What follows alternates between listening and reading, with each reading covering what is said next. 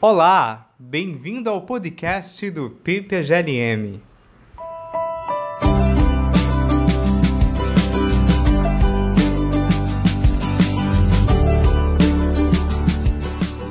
no PPGLM hoje eu estou acompanhada do Ulisses Pinheiro, professor do programa. Olá, Ulisses. Oi, Rayane. Prazer estar aqui com você, com o Newton Binhoto, para falar sobre esse livro tão interessante aqui, Brasil à Procura da Democracia. Conforme Ulisses adiantou, no episódio de hoje nós vamos conversar com o Newton Binhoto. O Newton é professor titular aposentado da UFMG, onde segue atuando como colaborador no programa de pós-graduação em filosofia e atualmente é pesquisador do CNPq. Nós vamos conversar com Newton sobre o seu livro Brasil à Procura da Democracia, da Proclamação da República ao Século XXI, livro publicado este ano pela editora Bazar do Tempo. Olá, Newton. Olá, Rayane. Olá, Ulisses. Um grande prazer estar aqui com vocês. Gostaria de saudar também a todos e todas que nos escutam e dizer da minha satisfação de poder é, conversar um pouquinho sobre essa, esse livro né, que saiu esse ano né, sobre o Brasil. Muito obrigado, a priori, pelo convite a vocês dois, ao programa, ao FRJ. É, nós que agradecemos. Eu sei que você tem recebido muitos convites para falar sobre o livro. Muito obrigada por ter aceito nosso convite também. É um prazer enorme tê-lo conosco. O que Newton faz no livro é pensar ideias democráticas pensadas por atores e autores brasileiros, desde a proclamação da República até 2018, dois anos atrás. Então é um trabalho de fôlego. E ele tem como referencial teóricos é, conceitos da tradição do republicanismo, conceitos tais como o par liberdade e igualdade, comunidade, autonomia, participação e conflito. É, eu queria começar te perguntando, Newton, o que te motivou a escrever o livro? Olha, quer dizer, como eu digo, aliás, no próprio livro, tem uma espécie de origem fatual, que é o convite que me foi feito pela École de Hautes Études en Sciences Sociales, em Paris, para fazer uma série de conferências, isso em 2018, em que já havia, vamos dizer assim, uma certa apreensão quanto ao rumo né, das coisas políticas, né, em particular naquele momento no Brasil. Então eu decidi, de, digamos assim, colocar junto um conjunto né, de reflexões, de leituras né, que eu havia feito ao longo dos anos para oferecer sob a forma de conferências. Eu fiz isso em 2019 depois me veio a ideia de converter essas conferências né, em um livro. É claro que ao fazê-lo eu tive que mudar muita coisa, porque havia muitas informações nas conferências na França que serviam para um público né, não brasileiro, então acabei tendo que mudar bastante coisa, mas o eixo foi exatamente esse. Então, esse é, digamos assim, o aspecto fatual da gênese desse livro. O aspecto mais interno, que assim, é um desejo meu de ler nessa trajetória das ideias democráticas no Brasil com as mesmas ferramentas que a gente costuma usar para ler textos da tradição filosófica, no caso específico meu, da tradição da filosofia da política.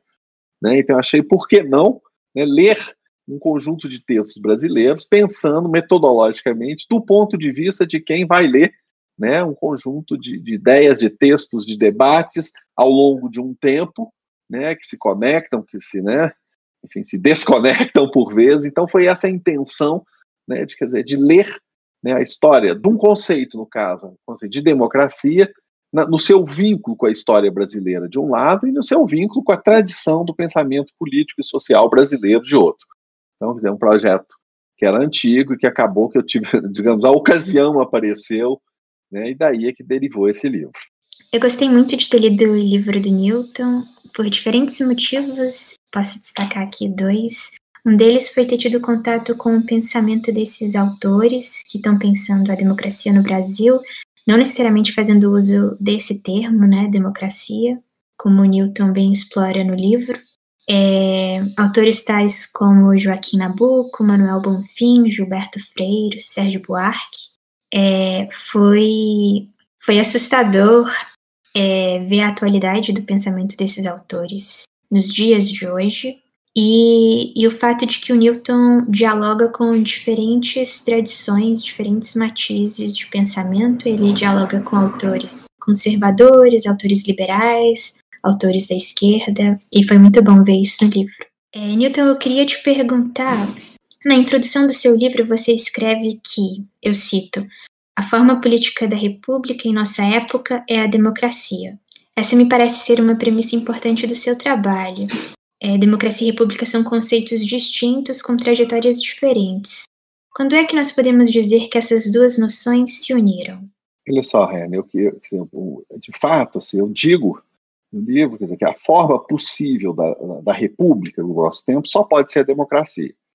Mas de onde que, assim, por que, que eu estou dizendo isso? Porque em outros momentos históricos, pensando aqui no Renascimento italiano, falava-se, por exemplo, de uma república popular, de uma república aristocrática, ou às vezes de uma república até oligárquica, mas praticamente não se falava de democracia. O termo estava ali meio flutuando, claro, como uma herança né, da tradição grega, né, mas ela, ele não aparecia no vocabulário teórico da época.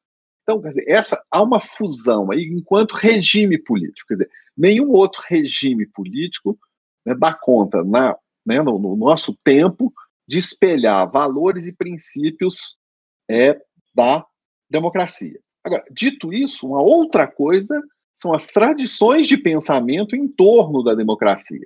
E aí nós podemos falar né, de uma tradição no interior do republicanismo de pensar a democracia a partir de um conjunto de conceitos e valores, e, por exemplo, de uma tradição no interior da tradição liberal né, de pensar é, a democracia. Então, nós podemos hoje perfeitamente falar de uma democracia liberal, de uma democracia hiperliberal, como querem hoje alguns pensadores, e de uma democracia espelhada no republicanismo. Então, do ponto de vista teórico, o que, que isso nos dá? Ferramentas para olharmos de maneira diferente as experiências democráticas e também as suas rupturas. Né? Algumas dessas tradições, eu acho que é o caso do republicanismo, nos ajudam a pensar né, alguns aspectos da ruptura das democracias, da sua falência mesmo, o que outras tradições não fazem. Então, quer dizer, do ponto de vista político, democracia e república vão junto, do ponto de vista teórico, temos um maior número de possibilidades para pensar o fenômeno democrático na sua variedade e na sua complexidade. Eu opto né, por um modelo republicano, né, é, sabendo, evidentemente, que isso é em paralelo, né, não em negação de, uma de outra tradição, no caso da tradição liberal, mas em paralelo, e também por acreditar que, fazendo essa opção, eu ilumino alguns aspectos, no caso da tradição de pensamento político brasileiro, que não são digamos, visíveis quando eu uso paradigmas teóricos diferentes né, e de outra natureza, mas que não são concorrentes no sentido da, né, da oposição. Estão em paralelo, né? essa foi a minha ideia. Sim. Ulisses, você quer colocar alguma questão? É, eu queria dizer, em primeiro lugar, que eu gostei muito de ler o livro. Eu li de um fôlego só, assim, de uma, uma, uma vez só, e achei um livro muito provocador e muito original. Eu gostei muito dessa ideia de você é, é, reescrever a história política e a história intelectual do Brasil do ponto de vista do republicanismo. Achei muito instigante. A minha primeira pergunta é, é a seguinte: eu concordo com você com a, e com a sua tese de que muitas leituras da história política e intelectual do Brasil, especialmente em torno do conceito de democracia, enfatizam o que nos falta, como você assinala na página 41. Eu, eu cito você o livro. É, quais são os conceitos envolvidos nas análises que insistem sobre a falta e a distância que nos separam de outros povos? Né? Fim da citação. Sua aposta, pelo que eu entendi, é mobilizar um quadro teórico até agora pouco utilizado do republicanismo para reescrever essa história em sua positividade. A minha questão inicial incide sobre o seguinte tópico: até que ponto esse propósito foi realmente efetivado? É, Parece-me que ao longo do livro, algumas vezes, é reintroduzida subrepeticiamente a existência de um modelo regulador, só que agora descrito com um instrumental teórico do republicanismo. Assim, por exemplo, na página 200, 206, ao comentar os resultados dos governos do PT, lemos o seguinte, eu cito, pela primeira vez parecia que a democracia brasileira estava no caminho certo, ou então na página 76. A história brasileira contemporânea foi marcada pela imensa dificuldade do corpo político de caminhar rumo a uma forma de governo republicano e democrático. Fim da citação. Essas metáforas espaciais, estar no caminho certo, dificuldade de caminhar rumo a, composta com vetores teleológicos, poderiam parecer inofensivas, uma vez que o propósito do livro não é negar os fracassos da democracia brasileira, mas apenas apontar uma vertente um tanto mais subterrânea dessa história, a qual conteria um vigor, se não prático ou menos teórico, de alguns de seus momentos. Nesse sentido, o livro seria, sobretudo, uma história intelectual, mais do que institucional, desses momentos alternativos e obscurecidos pelo fracasso retumbante no plano do exercício efetivo do poder.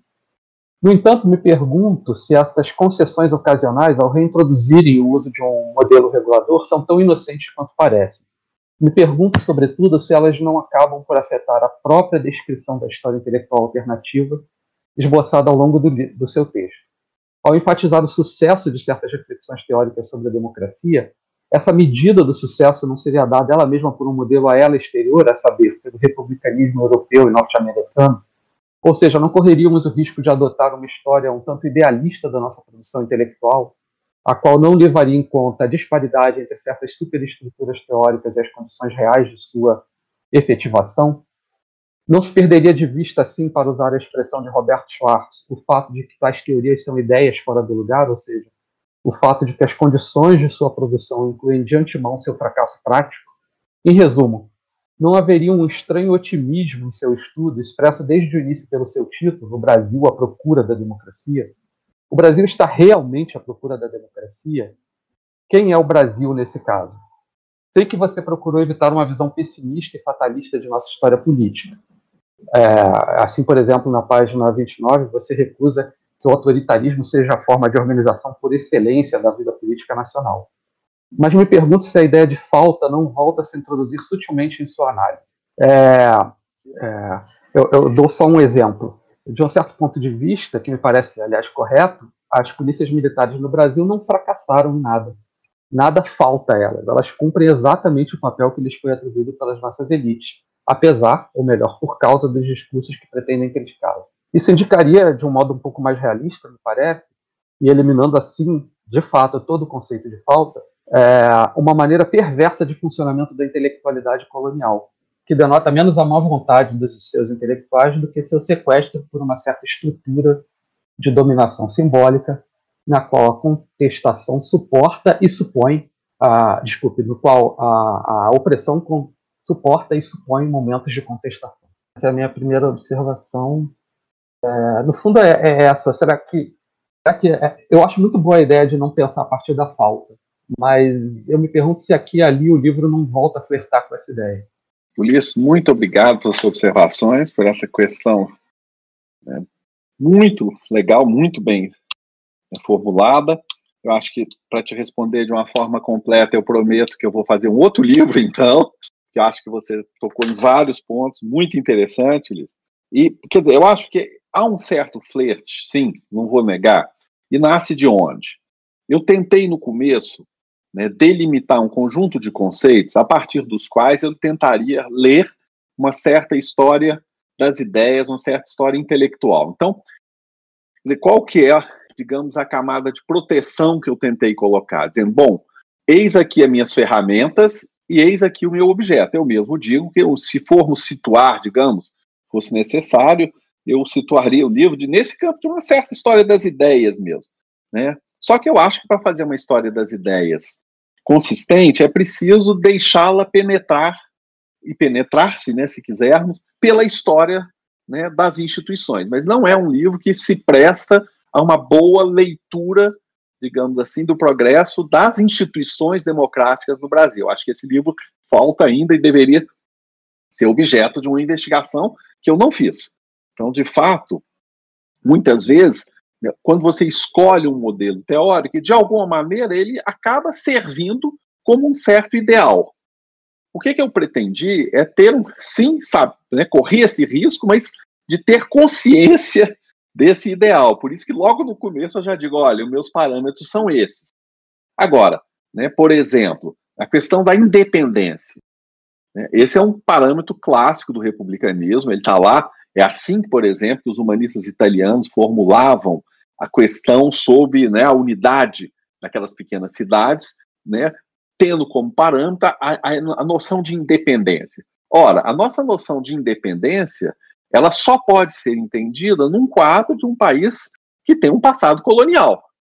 Né? O que eu procurei fazer né, foi ir atrás, ir atrás dessa ideia num conjunto de textos que ao longo dos, dos anos foram negociando entre si.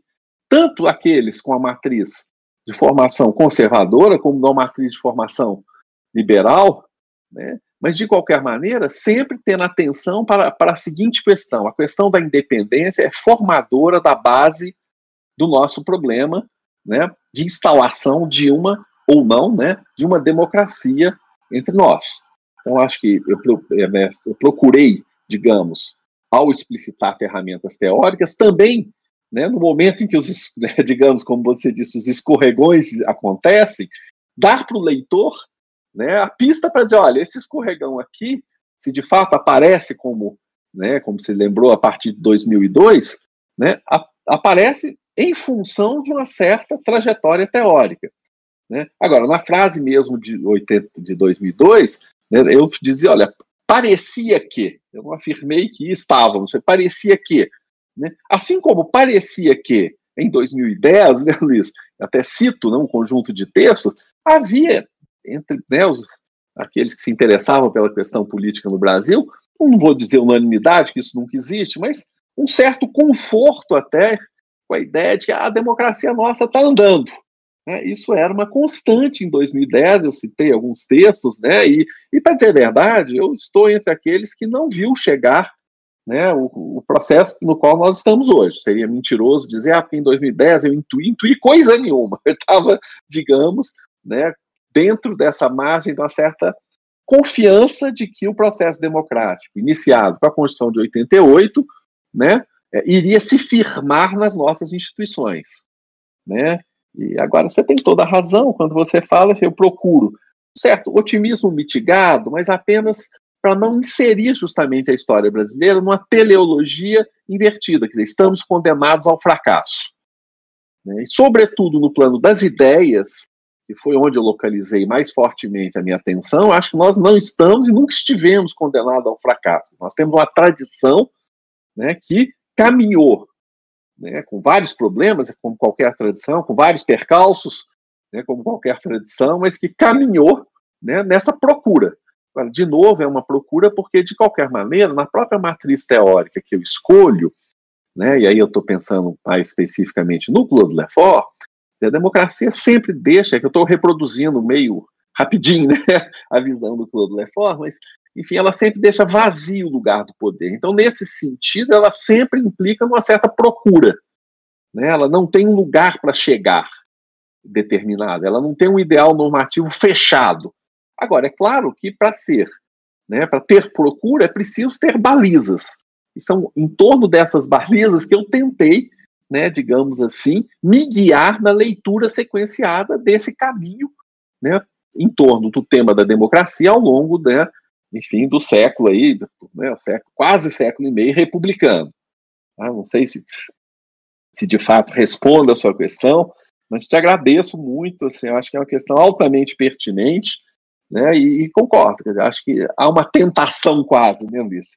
Ah, digamos assim, nossas nossas experiências fracassam com, com tanta né, frequência que a ideia da falta costuma, né, digamos assim, aparecer no horizonte de cada um de nós e acho que apareceu no meu também. Mas eu tentei blindar, né, parcialmente o texto, né, sugerindo, né, assim, esse lugar, explicitando o lugar do qual eu estava falando. Obrigado, Newton, pela resposta. Eu que te agradeço disso. Eu que te agradeço, imagina. Newton, em diversos momentos do livro, você faz referência ao fenômeno da entropia, ao comportamento entrópico das instituições brasileiras. Em determinado momento você escreve, eu cito, a entropia é ao mesmo tempo o resultado e o elemento propulsor da trajetória da democracia brasileira. Você poderia, por gentileza, falar um pouco sobre esse fenômeno? O que você entende por entropia?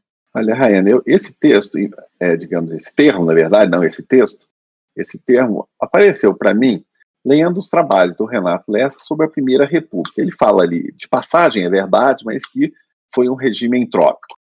Tá? Eu, eu, cito isso numa nota, então não fui eu que invento esse termo, né?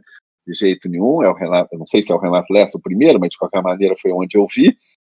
É isso, né? Eu procurei apontar, mas a, a, ideia que me veio, assim, o que, que ele quer dizer com isso? Daí, quando eu fui trabalhar com os textos da Segunda República, sobretudo entre 46 né, e 64, me ocorreu o seguinte pensamento. Nós atribuímos com razão o golpe de 64 a um conjunto de fatores, dentre os quais a interferência externa. Hoje não há nem razão para a gente discutir isso, porque os, os, documentos foram entregues né, ao próprio governo brasileiro. Então, é indiscutível que o governo brasileiro, né, em 64, foi, né, foi deposto né, com ajuda externa real. Então, esse não é um tema em debate. Mas quando a gente olha o percurso de 46 até 64, a gente constata que o regime, na verdade, democrático instaurado pela Constituição do pós-guerra, ele esteve sob ataque o tempo todo.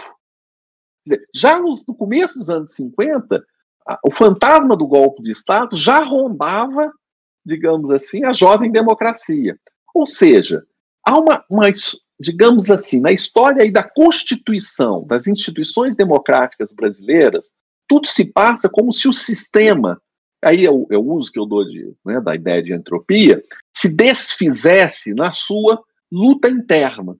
Quer dizer, que o sistema das, das instituições não, não, não tem sido capaz, ao longo da nossa história, né, de conter essa tendência entrópica, ou seja, a autodestruição, né, daquilo que ele pretende instaurar.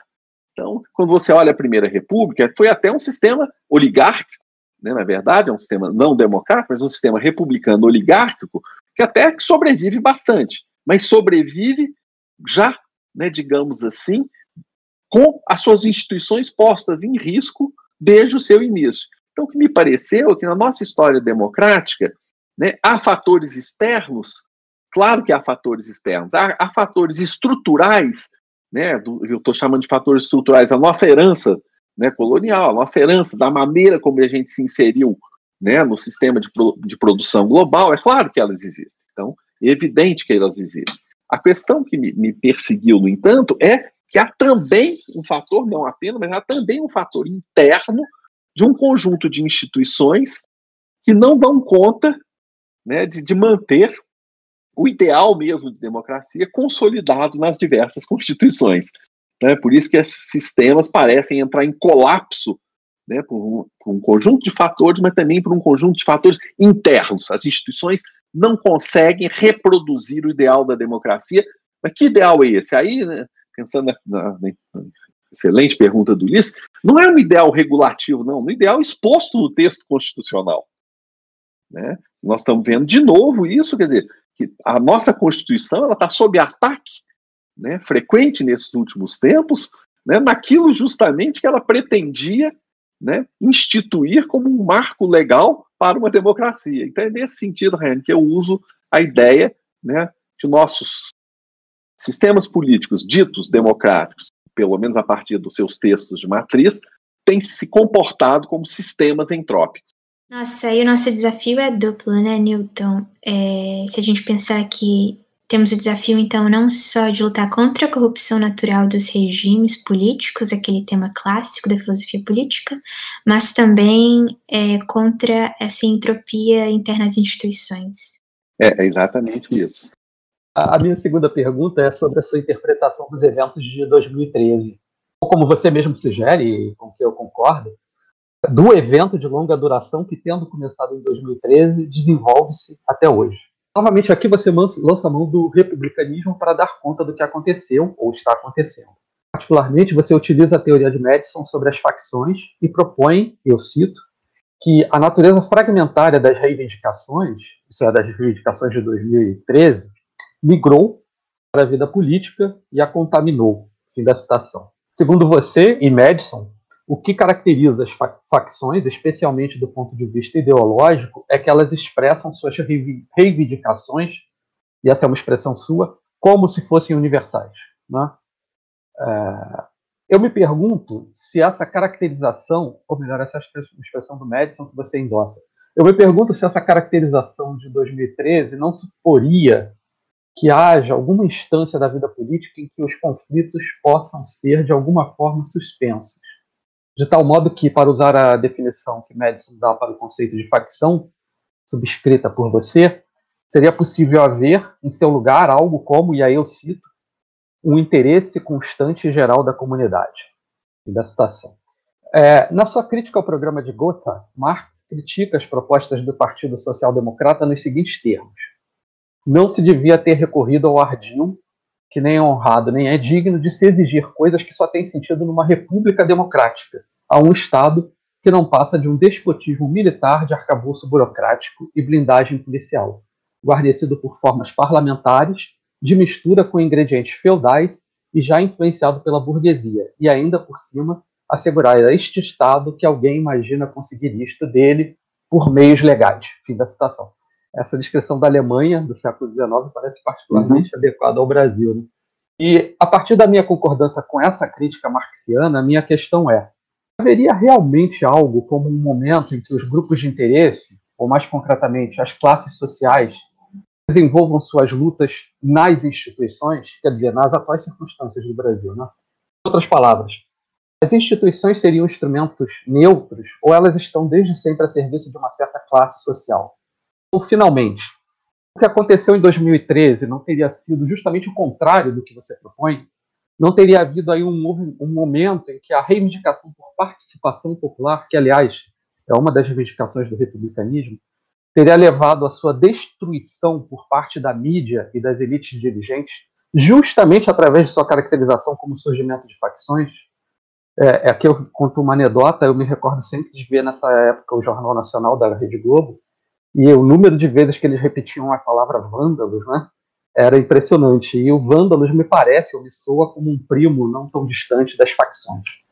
Ou ainda, última formulação da minha pergunta, o uso do vocabulário de facções não envolve um movimento de denegação do conflito que sempre perpassa a sociedade capitalista, evocando fantasmaticamente um momento em que isso poderia não ocorrer? Ulisses, mais um livro. Obrigadíssimo pela questão.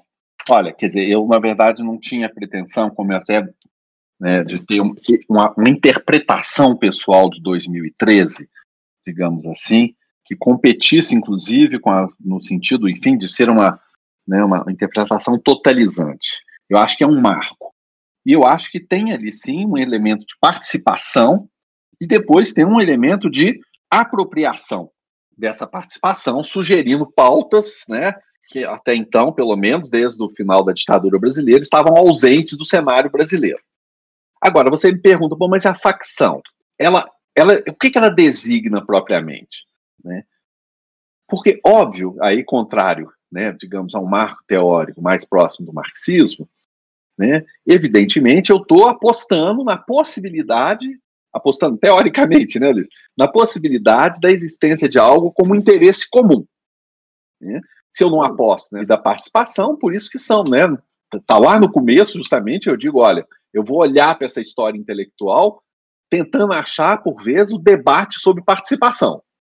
Então, 2013 há um elemento de participação, mas há também né, esse momento de, né, digamos assim, de distanciamento da participação à medida em que aqueles movimentos de massa, né, em que você tem uma série de reivindicações que não convergem inicialmente pelo menos, né, para um projeto qualquer de sociedade, é, dá margens, é normal que seja assim, né, dá margem a uma série de reivindicações particulares. Agora, eu acho que o que eu chamo de facções não são propriamente resultados diretos de 2013, são resultados, sim, do conflito político brasileiro, que não acorda um lugar para se dirimir. E aí talvez nós tenhamos, sim, de fato, em relação ao pensamento marxista, eu me distancio, né, porque eu acho que há, há maneiras de se nomear o interesse comum. Tem uma resposta do Charles Taylor, que ela não é, digamos, totalmente satisfatória, mas pelo menos ajuda a caminhar, que ele diz o seguinte: o que é o interesse comum? O interesse comum é, é a maneira que nós decidimos fazer algo em comum. Ora, e o que, que pode ser suposto como interesse comum né, no caso brasileiro específico, depois de 88? Eu diria o texto constitucional. Um texto constitucional né, que surge uma Assembleia Constituinte legitimamente escolhida, que dá marcos, inclusive marcos legais, para o conflito. Eu acho que o que é, o que, que é a particularidade das facções é que grupos, sejam eles econômicos ou políticos, passam, digamos assim, a lutar pelo poder à luz exclusiva das suas dos seus interesses. Interesses aparecem necessariamente em sociedades complexas, em sociedades capitalistas, eles estão mais do que presentes, estão visíveis. Resta saber se nós temos concordância ou não, aí a, a noção de interesse comum, em dirimi-los numa esfera ela também comum. E uma das coisas possíveis nessa esfera comum é a instituição de uma Constituição. Então, o que eu acho que há né, nessa, nessa guerra de facções, né, como você lembrou, e é preciso lembrar, quer dizer, não se trata de um conceito que eu esteja forjando, eu estou adotando a ideia do médico, é que cada um desses grupos seja membros do Poder Judiciário, sejam membros, por exemplo, do agronegócio, sejam, enfim, são várias facções né, que recusam a ideia de que o seu interesse deve ser, né, deve ser balanceado num conjunto né, de interesses que perpassam uma sociedade. É, é, isso que eu chamo do interesse que é universalizado. Né? Dizer, ele é universalizado a partir de uma pura particularidade, como se os outros não devessem existir. Então não é um conflito né, de existência. Agora, eu, eu, eu, te agradeço chamar a atenção, é claro, esse eu trabalho, então, à distância de um, de um paradigma marxista. Né? Até, lembrando aí, eu, eu, conheço muito menos que você, viu, Liz? Então me corrija se eu estiver né, me enganando. Mas se a gente lembrar, por exemplo, a maneira como Marx trata no 18 Brumário, né, a Constituição né, de 1848, quer dizer, a gente vê claramente que ele se distancia dessa ideia que eu estou evocando. Né, a Constituição parece-lhe muito mais uma expressão né, dos movimentos de classe, da maneira como as classes né, dominantes assumem, né, digamos assim, a sua posição na política, do que propriamente como né, essa ideia de um interesse comum. Então, de fato, aí eu me distancio dessa, dessa interpretação quando eu vou falar de 2013. Eu só não queria deixar no ar a ideia de que 2013, 2013 é um marco temporal. Eu não acho que, que é ali nas, nas, nas manifestações que nascem facções. Essas facções, o que eu chamo de facções, são né, produto da luta, do conflito interno político brasileiro, que não aceita se resolver segundo aquilo que nós mesmos dissemos que deveria, idealmente, ser o marco dos conflitos, que é a Constituição.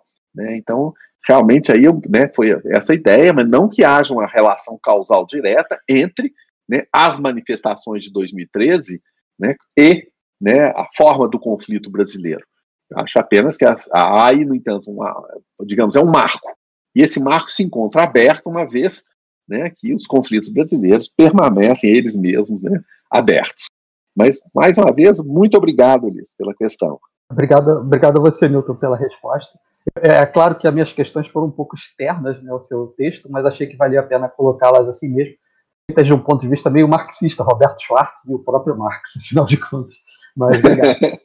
Não, mas suas perguntas foram ótimas, Ulisses. Eu que te agradeço pelas perguntas. Não tiveram nada de externo. É para isso que a gente debate, né, Ulisses? Muito bom, muito obrigado. Ah, foi ótimo, porque eu queria fazer mais uma pergunta, mas acabou que a pergunta do Ulisses e a resposta do Newton acabaram contemplando a minha dúvida, então já foi respondida. Vocês querem fazer eh, considerações finais? É, bom, é, na verdade as considerações finais são só de agradecimento mesmo, assim, eu, eu acho que é muito bom né, ter esse tipo de, de oportunidade, né, de, de, ocasião, de um debate de ideias, de, enfim, né, de pensar juntos questões e, evidentemente, né, eu não pretendo ter esgotado coisa alguma escrevendo um livro, eu só pretendo, muito modestamente, poder participar de um debate, né, um debate baseado em que o conceito anda pela diferença, pela, pelo aprendizado, né, e muito modestamente eu tentei, né, digamos, me colocar num debate sobre as histórias brasileiras e dar um tom de otimismo mesmo, em que sentido? Eu acho que nós temos uma tradição de pensamento político que vale a pena voltar a ela. Vale a pena se situar nela, aprender com ela. Né? Eu e Rayane conversávamos antes, por exemplo. Vale a pena voltar né, ao Manuel Bonfim com seu termo, né, quando ele fala de parasitismo, que, portanto, né, um século de distância, a ideia né, da nossa inserção colonial está lá posta. Vale a pena voltar a Joaquim Nabuco, quando ele né, interpreta, digamos assim, o fenômeno da escravidão né, a partir de uma matriz em que ele diz que é uma, é uma instituição total. Hoje, quando né, surge debates importantes, né? Sobre a questão do preço que a gente paga pela escravidão, sobre a ideia do racismo estrutural, vários debates que estão aí hoje em dia. Acho que seria interessante voltarmos e conversarmos com a nossa própria tradição. Eu, particularmente, acho que a ideia de uma instituição total, referindo-se à escravidão, ou seja, algo que, que se entranhou na sociedade brasileira, e diz Nabucco né, que não vai bastar né, simplesmente a abolição formal, ela vai continuar nos perseguindo. Acho que vale muito a pena conversar com ele, né, levá-lo né, para o plano conceitual, investigar o que, que ele disse, que, do mesmo jeito que a gente faz com pensadores outros né, de outras tradições. Acho que o que Nabucco nos ensina sobre o que hoje alguns estão chamando de racismo estrutural é muito precioso. Então, o meu otimismo é menos com a conjuntura política, porque acho que ela não dá né, mostras de, de, ser, de nos permitir otimismo, mas eu acho que é otimismo em relação à nossa tradição de intelectuais, a tradição de pensamento, e a tradição do que é feito hoje também no Brasil. Eu acho que, eu digo em algum momento do livro, pensou-se muito depois de 2003, e eu acho que continuamos a pensar muito, então, né, meu propósito também era valorizar né, essa, esse debate brasileiro, essa, né, as diferenças, os reencontros, desencontros, mas sempre nesse plano né, de um debate das ideias que eu acho que é mais rico do que a gente costuma, por vezes, né, imaginar que exista né, no nosso país. Então, essas seriam minhas considerações finais e, mais uma vez, muito obrigado. Eu vejo no seu livro, Newton, uma valorização da nossa história política e intelectual, uma vez que você resgata autores brasileiros de diferentes épocas e de diferentes matizes que pensaram a democracia no Brasil, e da importância desse retorno ao passado para nos ajudar a pensar